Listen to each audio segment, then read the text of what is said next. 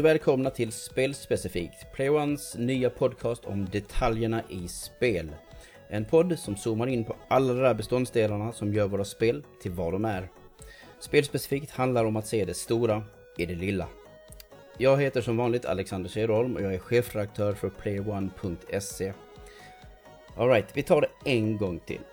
Så nu är vi tre program in så jag känner kanske att vi vid det här laget, att ni vet vad den här showen handlar om. Men som sagt, en gång till. Sen ska jag sluta tjata. Spelspecifikt kommer jag tala om en rad olika saker såsom spelmekaniker, system, koncept, speldesigner och mycket mer. Vissa veckor så låter vi ett aktuellt spel, äh, ja, som vi gjort tidigare gånger, låter vi ett aktuellt spel inspirera grunden för en diskussion medan vi under andra veckor, som den här, låter ämnet vara helt i fokus. Vi får helt enkelt se hur det blir från vecka till vecka. Men det blir inte mycket av ett program utan att jag har en pratsam kollega vid min sida och av den anledningen har jag hämtat in David Nylander. Hallå hallå! Hallå hallå! Hur är det med dig? Jo då, det är bra. Lite seg så här på kvällskvisten, men vi ska hålla igång. Det är kvällskvisten, men det, det ska nog klara sig. Yes. Du, jag observerade en sak David. Mm. Du fyller ett år på Player One den 23 november. Oho. Visste du om det själv? Eh, jag borde ha vetat om det. det... jag hade inte koll Men, ja, på datumet riktigt, men för publicering då gissar jag. Ja, eh, det första, din presentation lade du upp den 23 november right. 2018. Så då blev du en del av redaktionen officiellt på Player One. Ja. Så hur tycker du att ditt första år har gått? Jo, men eh, det har väl eh, gått väldigt bra måste jag säga. Eller det känns så i alla fall. Det, jag har aldrig fått så här mycket spelat och skrivet på så här kort tid innan. Ja, det låter som en sak som man får gjort när man blir en spelkritiker. Tveklöst. Ja, men det är, det är väldigt roligt. Det är så, lite som jag trodde innan jag eh, kom med i redaktionen också, att det skulle bli väldigt mycket spel som jag inte eh, skulle välja att spela själv. Vad är ett exempel på ett sådant spel? Ett spel som du inte trodde du skulle välja att spela men som du sen blev glatt överraskad av. Nu måste jag kika lite i, Oh, i fusk... okej. Eh, Fusklapparna. precis. Du var redo till och med.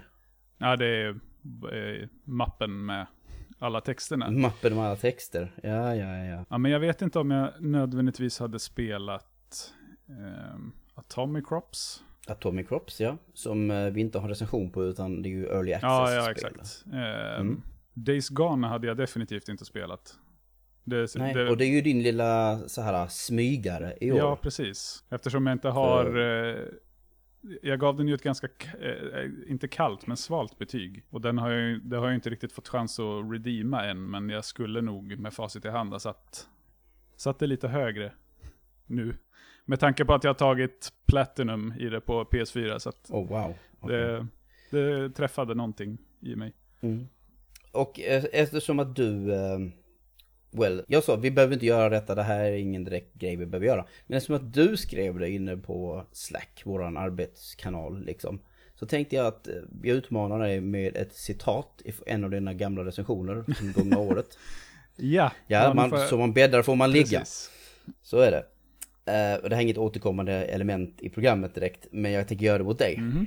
Citat. Inte helt oväntat får jag lite flashbacks till en tid då jag spelade Broken Sword för fulla muggar.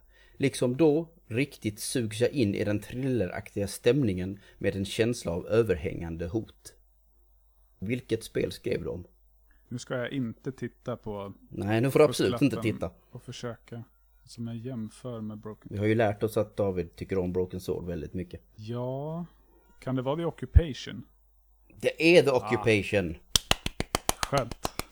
Grattis! Väldigt bra. Bra start. Yes. Då sticker vi in på ämnet idag. Yes. Den här veckan har ämnet inte kommit ur ett särskilt spel som de tidigare programmen. Utan faktum är att jag blev inspirerad av en trailer som vi fick se i förra veckan. Jag fick se en ny karta från kommande Overwatch 2. Och där fick vi nämligen skymta en karta som utspelade sig i självaste Göteborg. Härliga tider. Härliga tider, det är härliga tider att leva. Det kommer ta ett tag innan vi ser Overwatch 2 med all säkerhet. eh, Och Göteborg i Overwatch. Men jag tycker det, det är jäkla kul när svenska element poppar upp i våra spel. Det är snäppet vassare än när jag var så här yngre och man såg tv-spel dyka upp i du vet tv-serier och sitcoms Mm, och just grejer. Och jag så oh, spärrar man upp öronen liksom eller ögonen, whatever. Men när svenska element poppar upp i våra spel, då känns det sådär extra speciellt. Men också lite märkligt rent av. För det är just det, är, ju- det är just det svenska i spel som jag då vill tala om denna vecka Mm. med dig David. Ja, ja. Va, hur, vad tänker du själv? Liksom, hur reagerar du när du ser någonting svenskt i spel? Jag har ju funderat lite inför inspelningen. Jag kan inte minnas Det- det är något. tillåtet. Ja, Det tillåter att precis. vara redo. Jag har förberett mig, hör och häpna. Mm. Men, och jag tror inte att jag har något klockrent minne själv av det.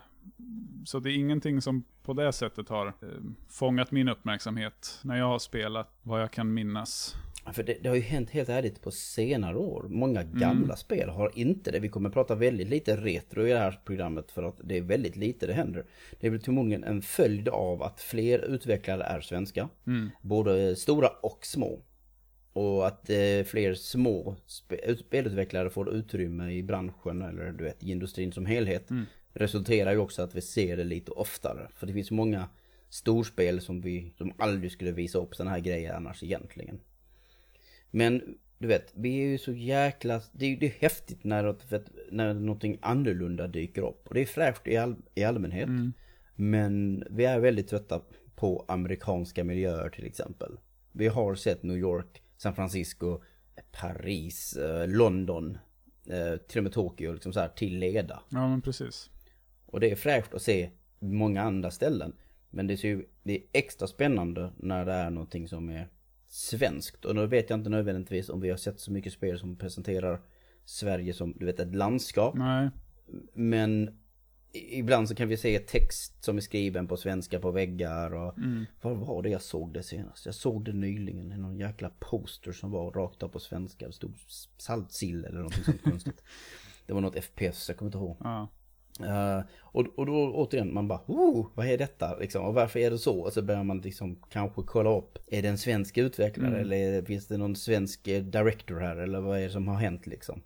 Hur, hur är det möjligt? ja men Hur precis. blev det här till? Ja, det finns ju väldigt många exempel på när Hollywood bara drar till med någonting och säger att ja men det här är säkert svenskt.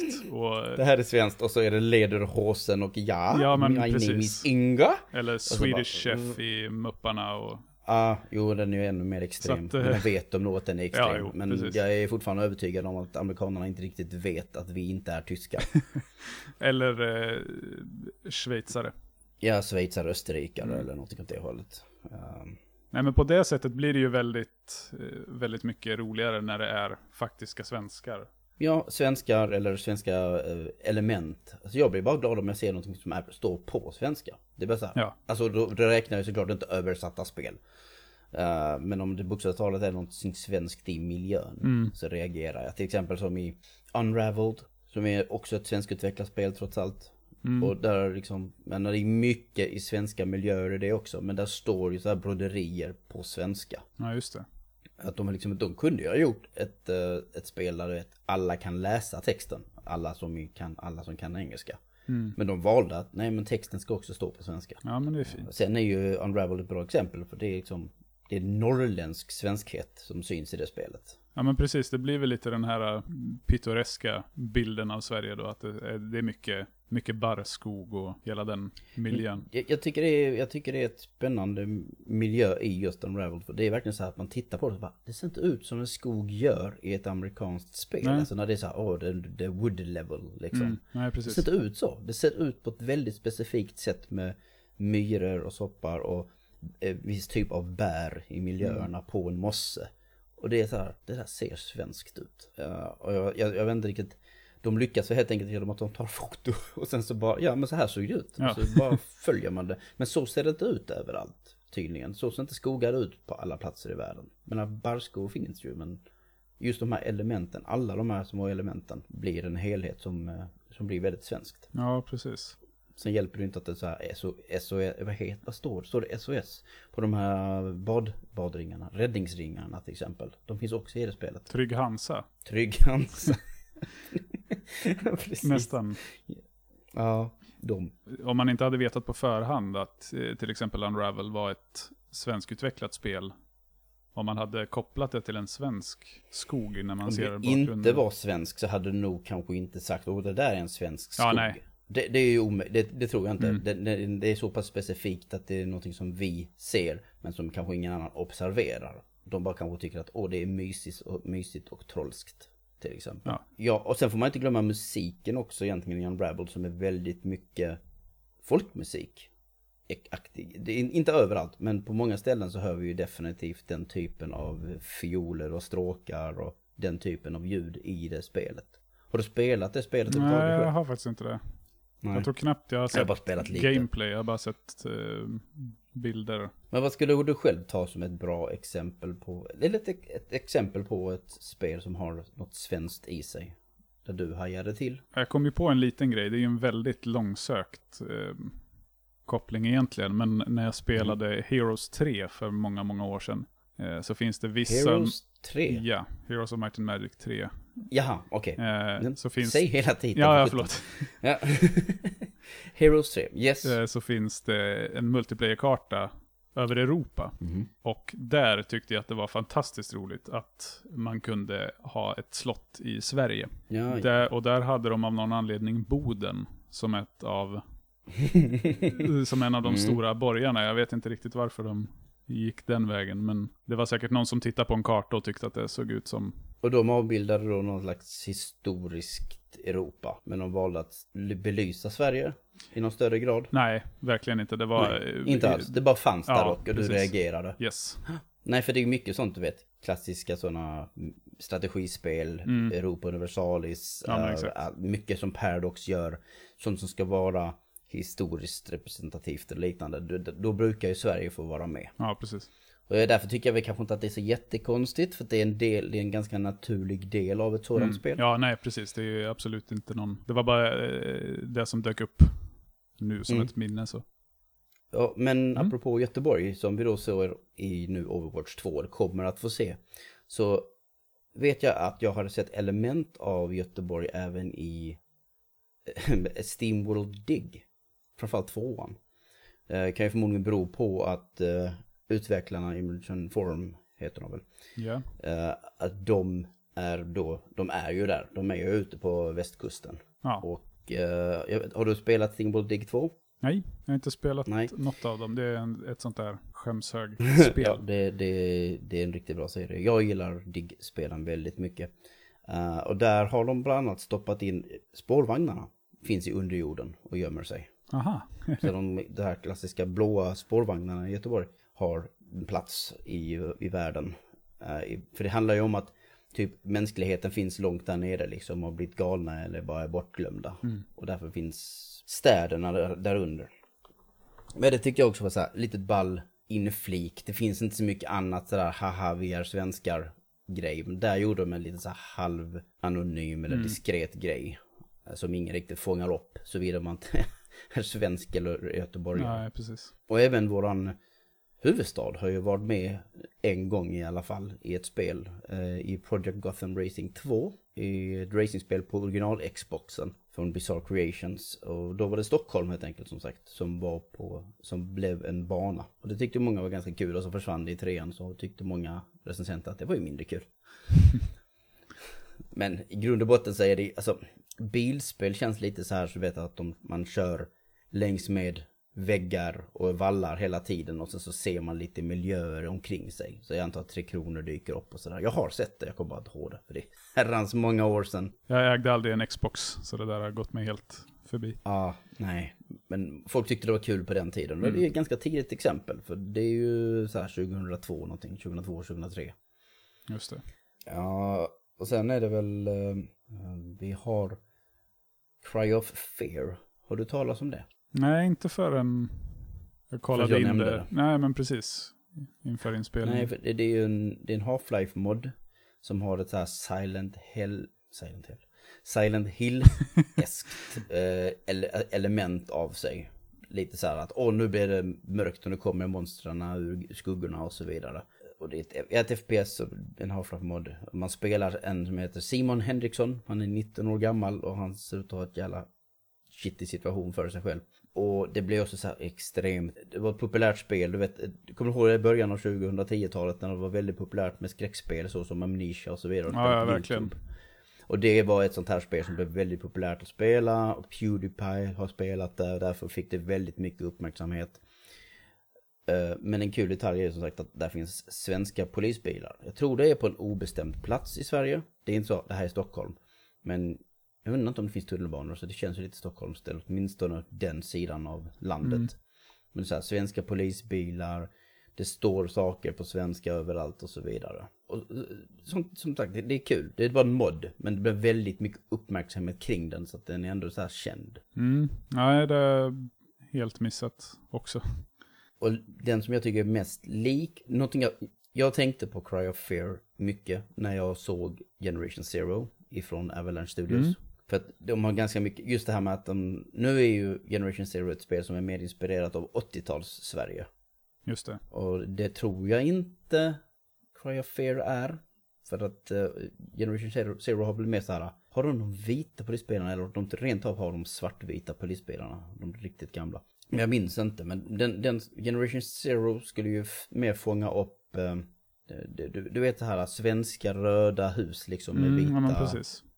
Den typen av villaliv och så vidare. Och det tycker jag den fångar väldigt bra. Det är synd att spelet inte var mycket roligare. Mm. Jag har inte spelat så mycket som sagt, men det verkade, det fick ju ett ganska svagt mottagande generellt och även av oss här för mig. Ja. Och det var ju det där som det kom lite i blåsväder kring att... Simon Stålenhag-grejerna. Exakt, ja. otroligt likt Simon Stålenhags grejer.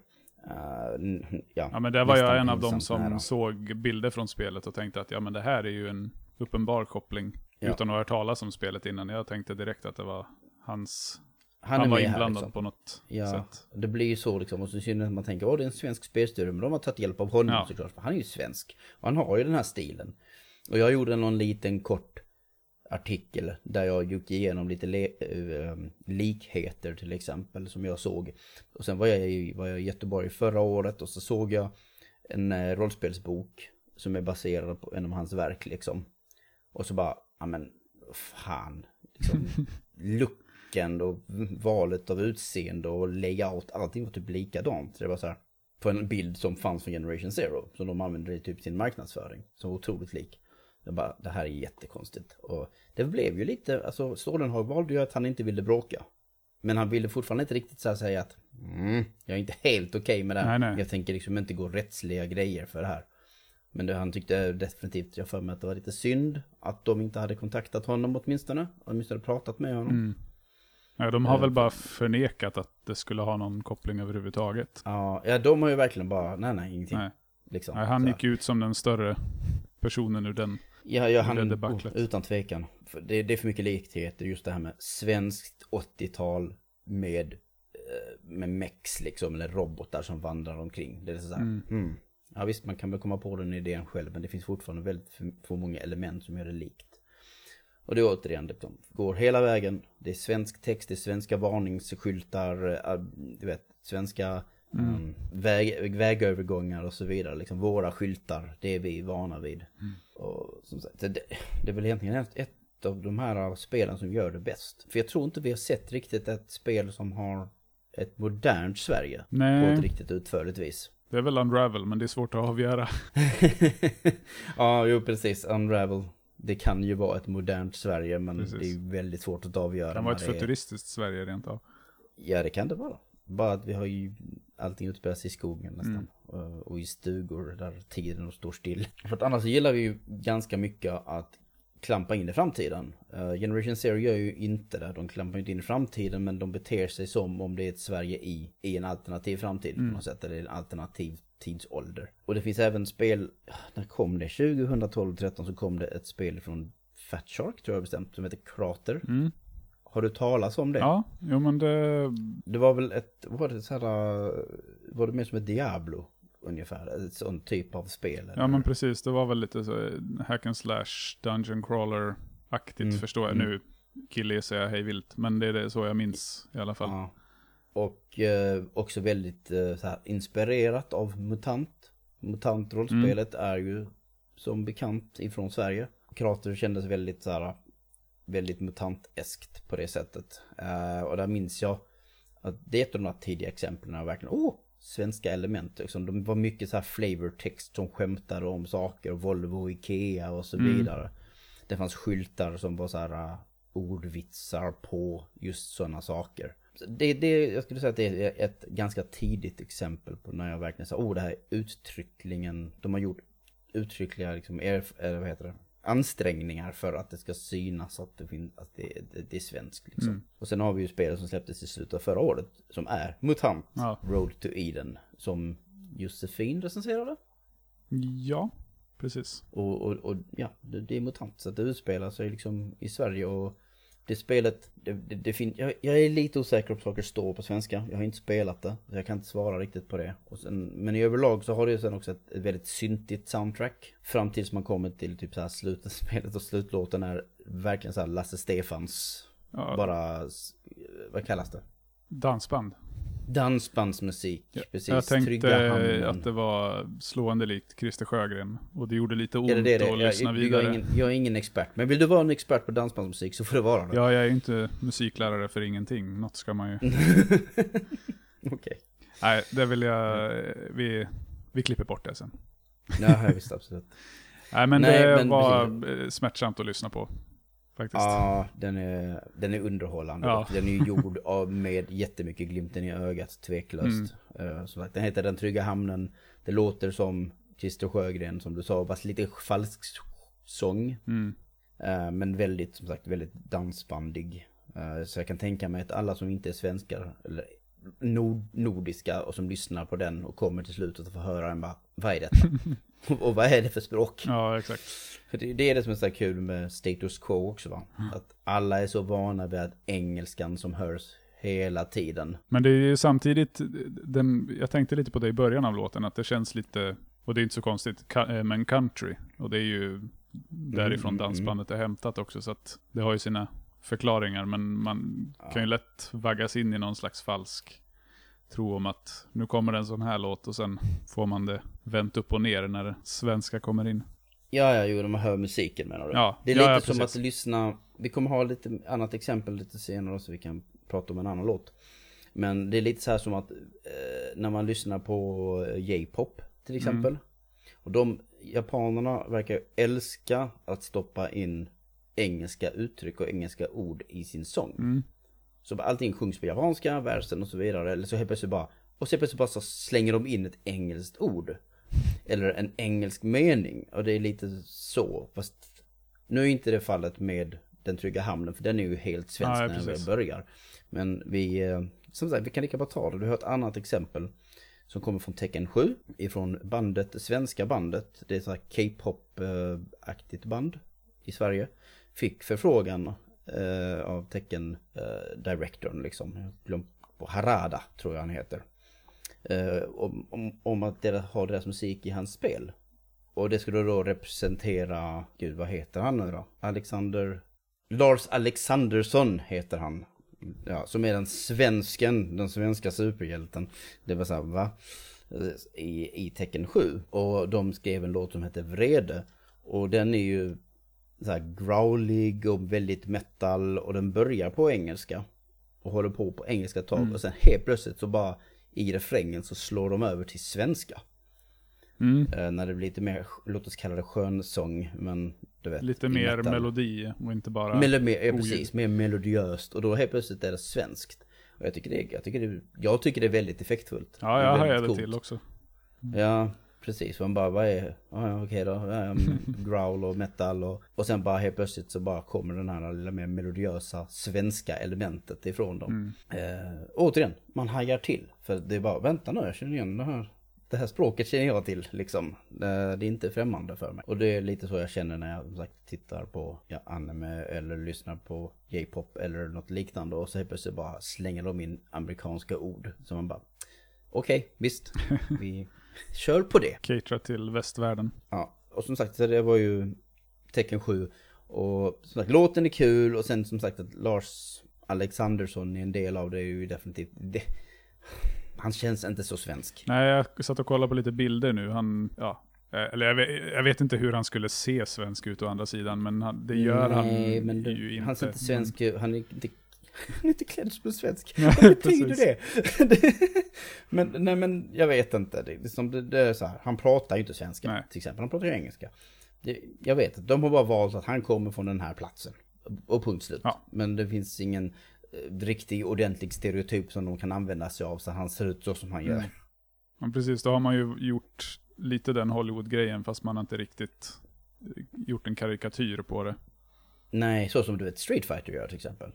De älskar ju att Ja. göra karikatyrer, precis som Punch-Out eller någonting liknande. Mm. Och sen när vi, alltså vi, när, när vi är inne på musiken så kan vi väl ta det sista exemplet, eller det är inte det sista exemplet.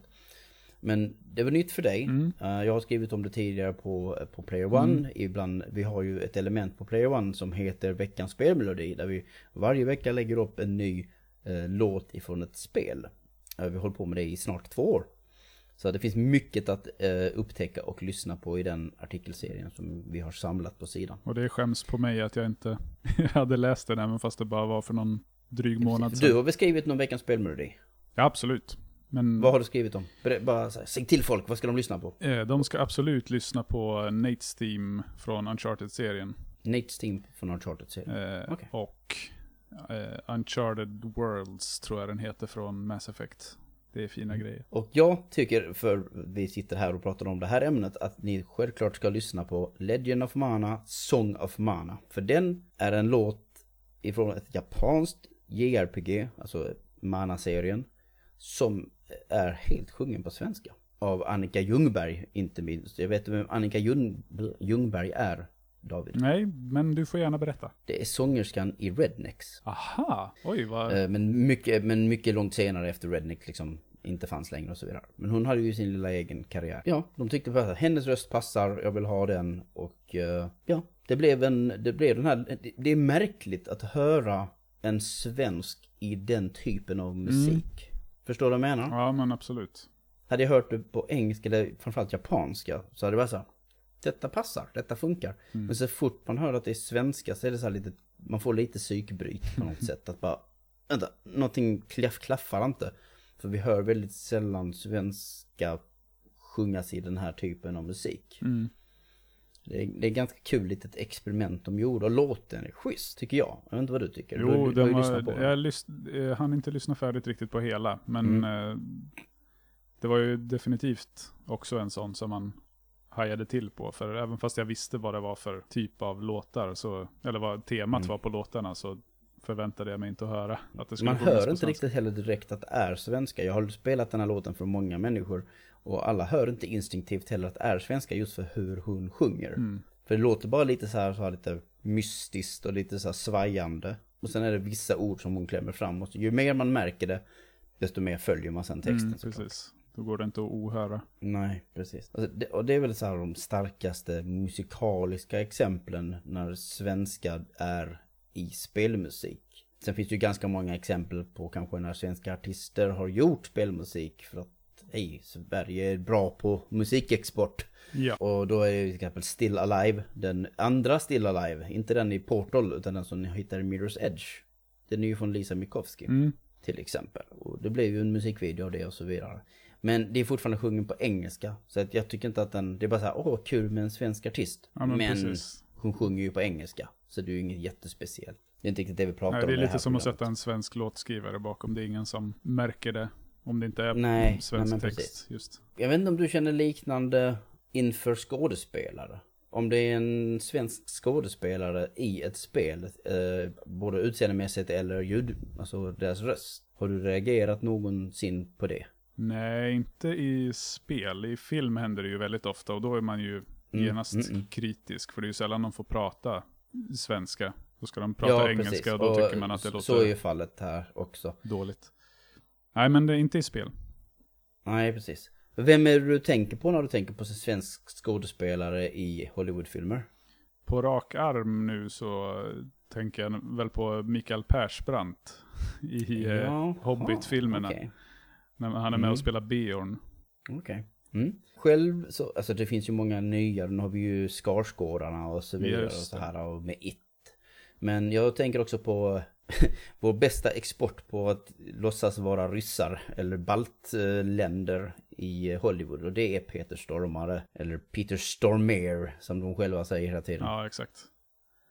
Eh, Och han har faktiskt varit med i spel också. Han har varit med som Mattias Nilsson, en svensk, i Pandemics eh, Mercenaries-serie. Har du koll på den serien? Mm, nej, jag var tvungen att tänka efter, men jag Okej. tror nog inte. Det är en sandbox-serie som började på Playstation 2 och Xbox. Så eh, väldigt mycket Mm. förstörbarhet i miljön, det var själva hooken för det spelet. Och eh, sen kom den tvåa på eh, Playstation 3 och 360. Och sen gjorde de typ Saboteur och sen gick de under. Alltså Ah. Pandemic. Mercenaries eh, Word in Flames 2 var jävligt coolt. Alltså det, spelet var väl inte så roligt men de, hade, de lekte väldigt mycket med förstörbara miljöer. Det är lite så här Just Cause innan Just Cause var riktigt en grej. Där vi för övrigt också har en svensk, Har vi? Carl Blaine. Carl Blaine. Eh, Jag har inte... Vad svenskt. Ja, jag precis. Jag har inte spelat dem själv, så jag kan inte riktigt säga vad det är de har Nej. gjort. Jag bara vet att de har stoppat, det är också någon sån där karikatyrgrej de har. Okej, han, han är någon eh, alltså NPC som eh, Ja, exakt. man möter i det Yes. spelet antar jag. Ja, för man är ju inte i svenska miljöer oftast, man är ju oftast i tropikerna i den serien. Ja, precis. av olika slag. Ja men som sagt, vi har Mattias Nilsson då, Peter Stormare gör hans, har gett honom hans röst.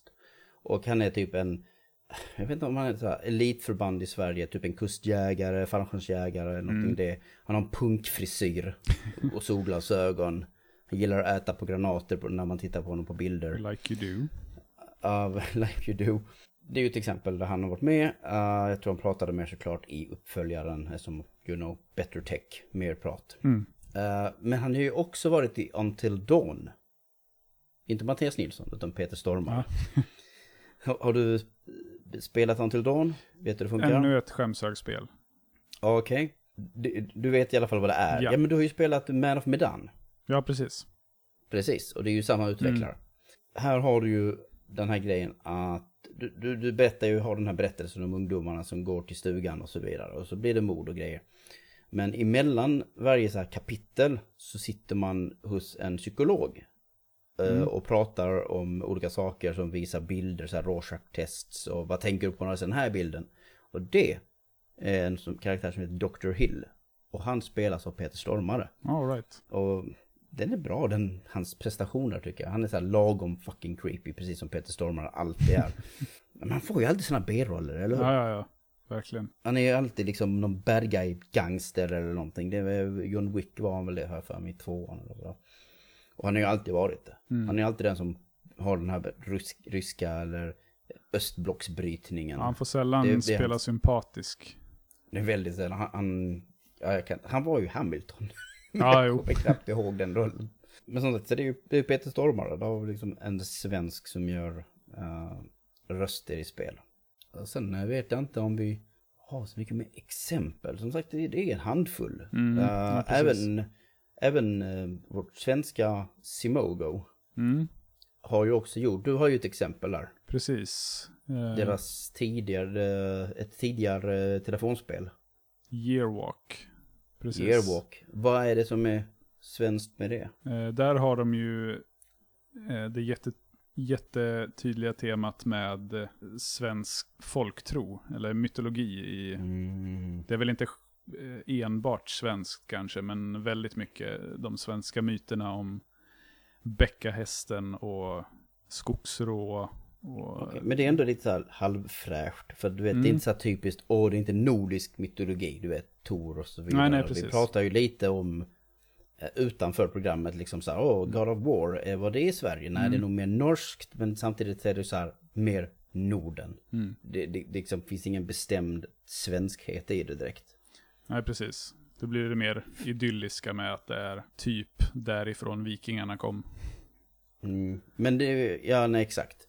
Men Yearwalk Mm. utspelar sig, Eh, Hur? Det, jag tror inte att det är specifikt alls eh, vart det skulle vara. Men eh, ja, ett vinterlandskap i, i de svenska skogarna.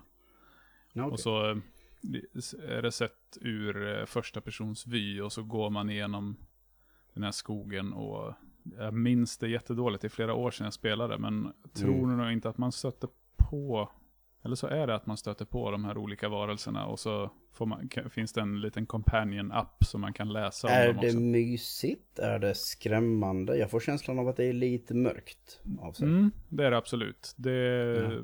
inget du ska spela ensam när det är mörkt. det, det är inget av, det, det visar upp lite mer av den här, så här fucked up svenska gamla tron och gamla mytologierna och så vidare. Eller folktron som du sa. Mm. Det är lite som, eh, om vi säger så, åh jag tänker på midsommar, det är, det är mysigt och blommor Mm. och eh, stänger och så vidare. Liksom maj, eh, majstången, Mm. heter den det? Yes. Midsommarstången. Precis. Men sen så ser man filmen Midsommar som kom ut nu i somras. Uh, Ari Asters nya skräckis. Och så är det ju liksom verkligen det mest bisarra och det mest liksom mörka ifrån de här, den här folktron och så vidare. Ah, liksom okej. De här riktigt fucked up grejerna som, som vi har i våran liksom, historia och liknande. Mm.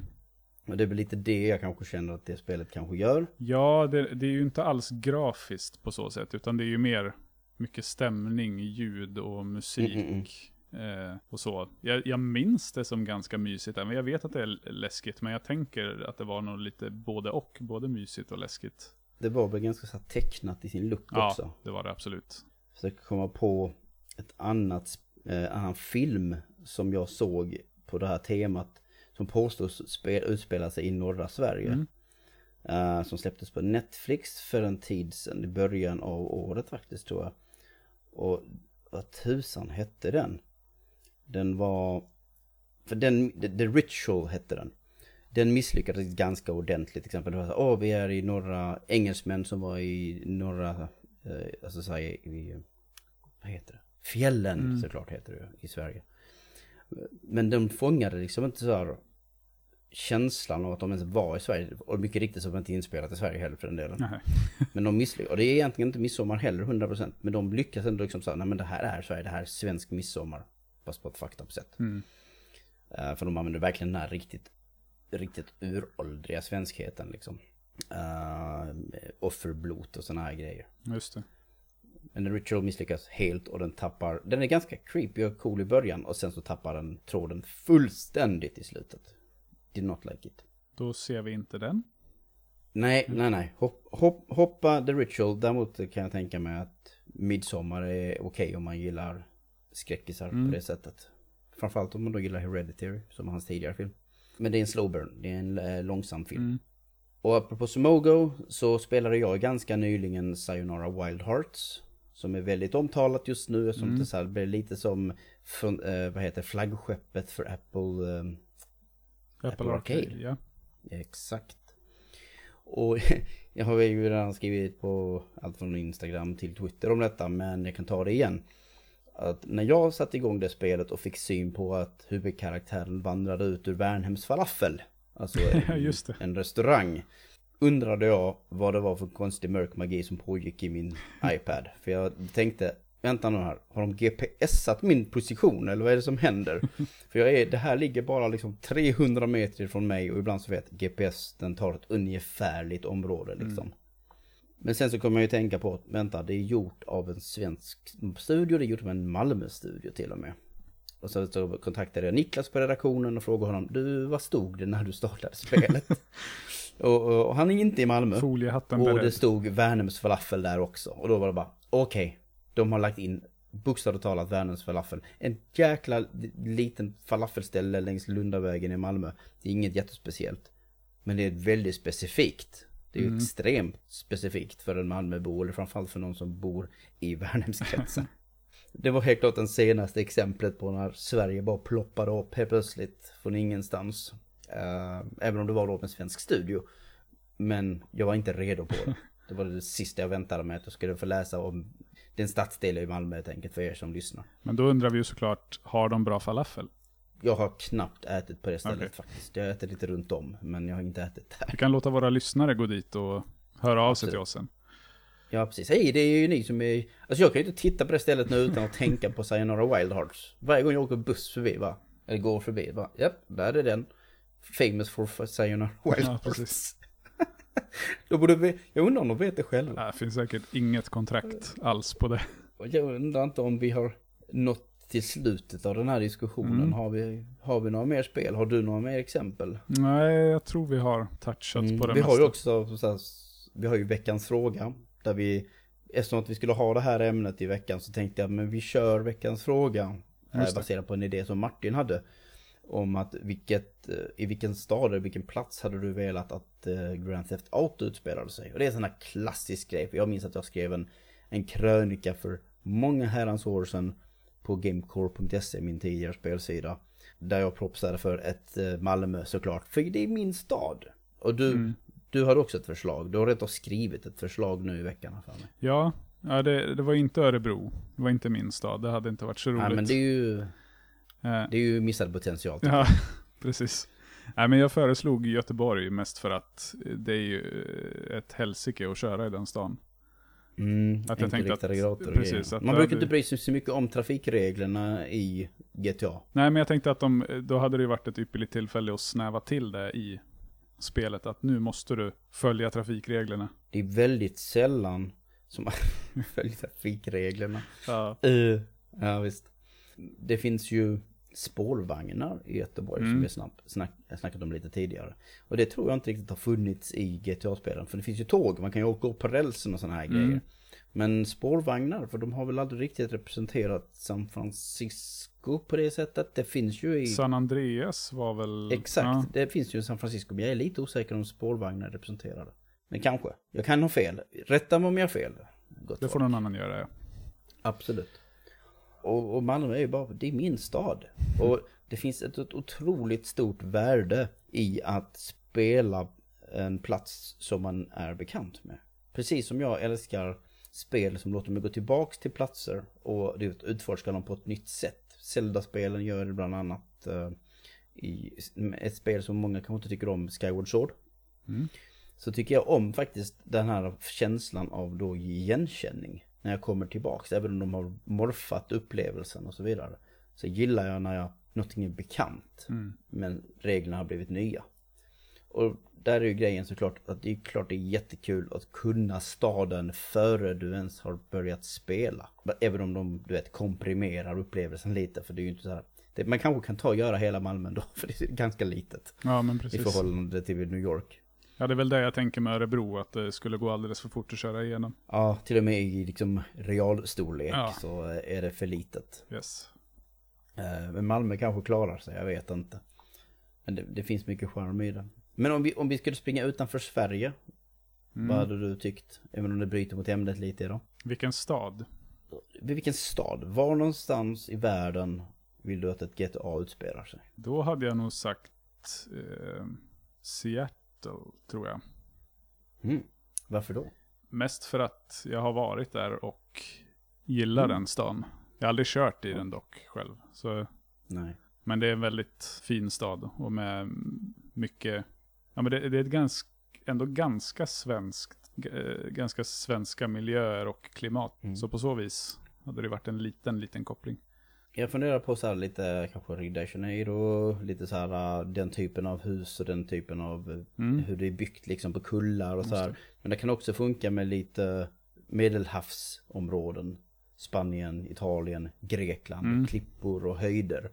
Um, Jag hade gärna sett ett GTA som kanske utspelar sig på lite mer nivåer än vad det gör nu egentligen. Mm. Där har ju fått en annan fil i alla fall. Ja, det har varit ganska platt. Ja, förutom, alltså det finns ju berg och sånt, men Mm. då är det ju på berg. Då är det utanför stan och på berg.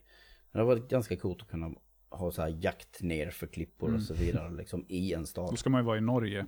Åka på dem. Åh, ja, ja, alltså, ja, visst ta Oslo och så, så kör man ut på fjordarna och, bland bergen och in i tunnlarna. Och, ja, men visst. Och om man gör, kör fel så är man stendöd. Verkligen. Racea Holmenkollen. Mm. Nej men det är väl, eh, det var väl våra exempel egentligen. Så att slutligen så hade jag bara mest så här generell fråga om vad hade du velat se för typ av svenska saker i spel för att du ska haja till? Vad är, vad är svenskhet liksom? Vad, vad kan en spelutvecklare, en studio, en miljö innehålla för att du ska haja till och tycka det där var väldigt svenskt? Realistiskt eh, svenskt köande. Spännande. Man får inte tränga sig. Veden som tränger sig i kön. Är vi verkligen så bra på att hålla oss i köer? Jag tycker att folk är lite halvtaskiga på, på tågen och sådana här saker. Mm. Folk kan aldrig ställa sig åt sidan när de ska släppa ut folk först och så vidare. Jag ställer mig alltid på sidan men det är så jäkla många som bara Jag måste in. Ja, men Varför ska absolut. du in? Jag, jag vet inte om den där saken stämmer. Ja, fast då är det ju jag å andra sidan ingen stockholmarna är som- bättre men Det är ingen som säger något då. nej det är... Folk står Okej. tysta och li- de lider i det, det är tysta. typiskt svenskt att typ bara såhär. Ja ja, okej då. mummel mummel. Ja. Mhm. Ja, nej, jag funderar på om det är kanske om svaret inte finns, svaret finns inte i storstaden eller i städerna utan kanske runt om. För vi har ganska många så här spännande miljöer fortfarande runt om i Sverige. Som sagt att som Unravel lyckades fånga upp ganska bra, Mm. i alla fall i Norrland. Men även du vet sk- skånska landsbygden med sina rapsfält och så vidare. Kanske inte ska, kanske inte ska benämna dem vid Nej, namn med precis. engelska spelare. Men de ser fina ut i alla fall. Mhm. Eh, jag kanske tycker att Forza 4, eh, alltså Horizon 4, Mm. var ganska bra på att vet, representera uh, engelsk landsbygd. Eh, och då kan jag tänka mig, ja men jag kan köra ut i rapsfält och alla möjliga sådana saker, liksom väldigt den typen av miljöer. Sen har vi ju rätt kul som sagt, att så fort du lämnar Skåne, mitt kära Skåne, så blir det klippigt och höjder och allt möjligt. Och 75 graders eh, backar i städerna och så vidare. Så att, det finns ett ganska intressant element där på det sättet. Mm. Kör Gotland. Ja, ja, exakt. bara, bara ta i... Visby. Bara, Visby, precis. Ja men jag, jag är lite ställd. Mm. Så att, låt oss se vad lyssnarna tycker. Vad är svenskhet i spel för er? Vad har ni råkat ut för exempel? Vad har ni, vad har ni sett? Och vad skulle ni vilja se? Vad är som sagt riktigt så här, det där kändes svenskt. Eller snarare, jag vill att det här ska finnas i spel. För det hade jag tyckt var roligt. För det representerar Sverige för mig. Yes. Så låt oss höra era exempel i kommentarerna nedanför här i artikeln. Eller såklart på Facebook, i eh, Facebook och Twitter. Och det var det. Då har vi pratat om Sverige i spel, David. Jajamän. Och ni som har lyssnat, ni har då lyssnat på spelspecifikt som en del av playerone.se. Då är det playerone.se. Utöver hemsidan så hittar ni även oss på Facebook som playerone.se och eh, at playerone understreck se på Twitter. Och Eh, Instagram. Det heter vi också. Ja, och det heter vi också på Instagram skulle Ja, jag säga. förlåt. Du går händelserna i förväg David. Eh, Du var på Instagram förra veckan va? Jajamän. Precis, vi roterar nämligen Instagram-kontot mellan redaktionsmedlemmar för att det ska bli mer variation och för någon ska bara... Jag, jag har inte tillräckligt mycket att berätta om mitt liv och spel varje vecka. Nej, precis. Så vi tyckte det var en smart lösning. Och för egen del så hittar ni ju mig på Twitter under namnet understreck. Och var kan man hitta dig någonstans David? Eh, Twitter har jag ännu inte skaffat, men på Instagram kan ni hitta mig på att spela med David. Ja, det låter som att det är spelrelaterat rent av rätt mycket. Eh, ganska mycket, men det är även Ganska lite mycket. andra, mycket andra nörderier, ska vi säga. Mycket andra nörderier. Alright. Spela med David. Yes. Uh, musiken som ni hörde i introt så kommer ni höra i outrot uh, är gjord av Dominic Nindmark som han har gjort musik till spel som Striker Sisters, Rival Megagun och Blazing Chrome som kom tidigare i somras. Uh, han gör också schyssta Eurobeat-remixer. Han släppte faktiskt nyss en på Luigi's Mansion. Passande nog ju. Ni hittar honom på Twitter som att Dominic Ninmark och som Dominic Ninmark på YouTube. Tack så mycket för vårat intro Dominic. Och tack till alla som har lyssnat på detta program. Play presenterar feeden, för det är som sagt, vi heter inte spelspecifikt. Det är inte det man letar efter i feeden, utan man letar i sin podcastsökare, utan man letar efter Player One presenterar.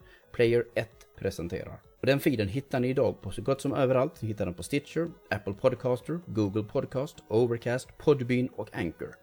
Eh, Anchor är också en spelare för den delen och det är där vi lägger upp våra program. Vi hoppas att denna podd kan hitta ett hem i din podcastspelare. Alright, vi är, vi är klara. Tack så mycket David. Tack för att du tog dig tid Tackar, äh, tackar. denna sena måndagkväll att prata lite om svenskhet i spel. Ja, det var så lite. Och vi hörs nästa vecka allihopa. Och som vanligt, glöm aldrig att se och uppskatta det stora i det lilla.